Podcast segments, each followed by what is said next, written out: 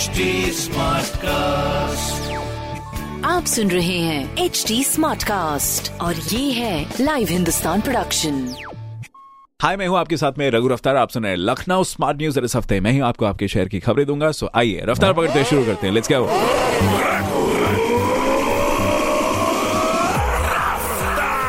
Alrighty corona संक्रमण की तीसरी लहर के कम होते प्रभाव के चलते पॉलिटेक्निक के सेमेस्टर परीक्षाएँ 22 मार्च से अब शुरू कर दी जाएँगी। 2 अप्रैल तक जो कि चलने वाली हैं। लखनऊ समेत सूबे की सभी संस्थानों में करीब 2 लाख से अधिक विद्यार्थी परीक्षा देंगे। अच्छी बात यह है कि परिषद ने इस बार ऑफलाइन परीक्षा कराए जाने का निर्णय लिया है। इससे पिछली बार ऑनलाइन परीक्षा के दौरान परिषद की व्यवस्थाओं को न सिर्फ़ मखौल उड़ना बंद होगा, बल्कि परीक्षा व्यवस्था में भी पारदर्शिता रहेगी। ऑफलाइन परीक्षा कराए जाने के परिषद के निर्णय को हर स्तर पर सराहना मिल रही है। सूबे के एक सरकारी, उन्नीस अनुदानित और 1177 निजी पॉलिटेक्निक में संचालित पाठ्यक्रमों के पहले, तीसरे और पाँचवें सेमेस्टर की परीक्षाएँ होनी है। दूसरी खबर आपके लिए, लखनऊ के international para shuttler Abu Hubaida ने पैरा बैडमिंटन इंटरनेशनल चैंपियनशिप में कांस्य पदक जीता है। क्या बात है? ये चैंपियनशिप स्पेन के विक्टोरिया में एक से छह मार्च तक आयोजित की गई थी। लखनऊ के अबू हुबैदा ने पुरुष doubles W H one W H two में प्रेम आले के साथ जोड़ी बनाकर खेलते हुए ये सफलता अर्जित की।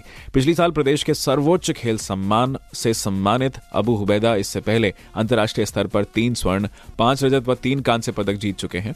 उन्होंने पैरा बैडमिंटन इंटरनेशनल 2017 में एक स्वर्ण व एक रजत, दुबई पैरा बैडमिंटन इंटरनेशनल 2018 में एक रजत व दो कांस्य पदक, साथ ही थाईलैंड पैरा बैडमिंटन इंटरनेशनल 2019 में रजत पदक जीता है। इसके अलावा पेरू पैरा बैडमिंटन इंटरनेशनल 2020 में रजत, दुबई पैरा बैडमिंटन इंटरनेशनल 2021 में रजत और युगांडा पैरा बैडमिंटन इंटरनेशनल 2021 में दो स्वर्ण व एक रजत पदक जीता था। तो इस चैंपियनशिप में भारतीय खिलाड़ियों ने ग्यारह स्वर्ण, सात रजत व सोलह कांस्य पदक सहित कुल चौंतीस पदक जीते हैं। भारतीय पैरा बैडमिंटन खिलाड़ी लंबे समय से लखनऊ में गौरव खन्ना एक्सीलिया बैडमिंटन अकादमी में रहकर ट्रेनिंग कर रहे हैं। और इसी के साथ ही तीसरी खबर आपके लिए। राजभवन के तीन दिवसीय फल, शाक, भाजी एवं पुष्प प्रदर्शनी के समापन पर उत्कृष्ट प्रदर्शन करने वाले प्रतिभागियों को पुरस्कार दिए गए। इस मौके पर राज्यपाल आनंदीबेन पटेल ने कहा कि राज्यपाल ने कहा कि उत्तर प्रदेश की आबादी 130 करोड़ से अधिक है। यदि एक व्यक्ति एक पौधा लगाए और उसकी देखभाल करें तो देश में शुद्ध वायु एवं जल की कोई कमी नहीं होगी, जो कि बात सही है, अगर आपको भी ये बात जच गई है तो ये आप करिएगा ज़रूर। प्रदर्शनी में सर्वाधिक एक अंक प्राप्त करने के लिए अधीक्षक राज्य भवन उद्यान को अति विशिष्ट चल बैजयंती तथा ग्यारह हज़ार रूपए का नगद पुरस्कार प्रदान किया गया। वहीं तिहत्तर अंकों के साथ व्यक्तिगत वर्ग में लॉ मार्टिनर कॉलेज को कप व इक्यावन हज़ार रूपए का नगद पुरस्कार छाछठ अंकों के साथ प्रतियोगी संख्या एक सौ सत्तावन को चल कप व इकतीस हज़ार का नगद पुरस्कार तथा उनसठ अंकों के साथ प्रतियोगी संख्या एक सौ अड़सठ को चल कप व ग्यारह हज़ार रूपए का नगद पुरस्कार दिया गया। चार से नौ वर्ष आयु वर्ग में कलात्मक पुष्प सज्जा के लिए प्रथम पुरस्कार पाने वालों में संस्कृति टंडन, यश दीक्षित, मॉडल मॉन्टेसरी प्रतिष्ठा धुसिया का नाम शामिल रहा। अगर आपने भी विटनेस किया है तो ये काफ़ी कमाल रहा था। इसी साथ में चौथी खबर आपके लिए। पैराग्लाइडिंग कर गिटार बजाते हुए हैरत अंगेज करतब का Guinness book of world record में दावेदारी पेश की है लखनऊ विश्वविद्यालय के छात्र दिव्यांश श्रीवास्तव ने। जी हाँ नैनीताल, उत्तराखंड में पैराग्लाइडिंग करते हुए गायन और गिटार बजाते हुए एक नया कीर्तिमान स्थापित किया है। उन्होंने Guinness book of world records में अपनी दावेदारी प्रस्तुत की है।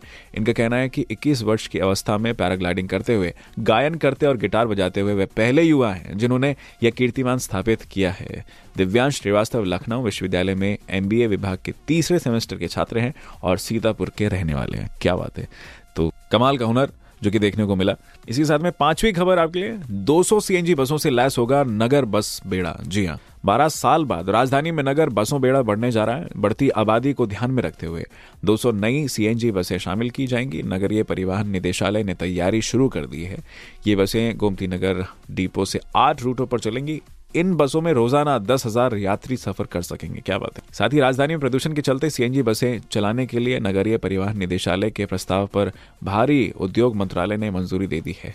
तो बसें चौदह शहरों में चलेंगी, जिसमें 200 लखनऊ में मिलाकर कुल, अगर मैं बसों की गिनती बताऊँ तो 1500 बसें चलेंगी। रूट थोड़ा सा मैं आपको बताना चाहूँगा। Gomti Nagar city bus depot से दुबग्गा, इंद्रनगर होते हुए महानगर, मंडियावा होते हुए आईआईएम रोड तक और साथ ही फैजाबाद रोड चिन्हट होते हुए अंसल तक और गोमती नगर विस्तार होते हुए शहीद पथ कानपुर रोड, कैसरबाग बस अड्डे से माल होते हुए मलियाबाद तक जाएगी और एयरपोर्ट से हजरतगंज होते हुए गोमती नगर के विराज खंड तक ये बस की सुविधा आपको मिलेगी साथ ही केसरबाग से दुबग्गा होते हुए गोसाईगंज तक जाएगी।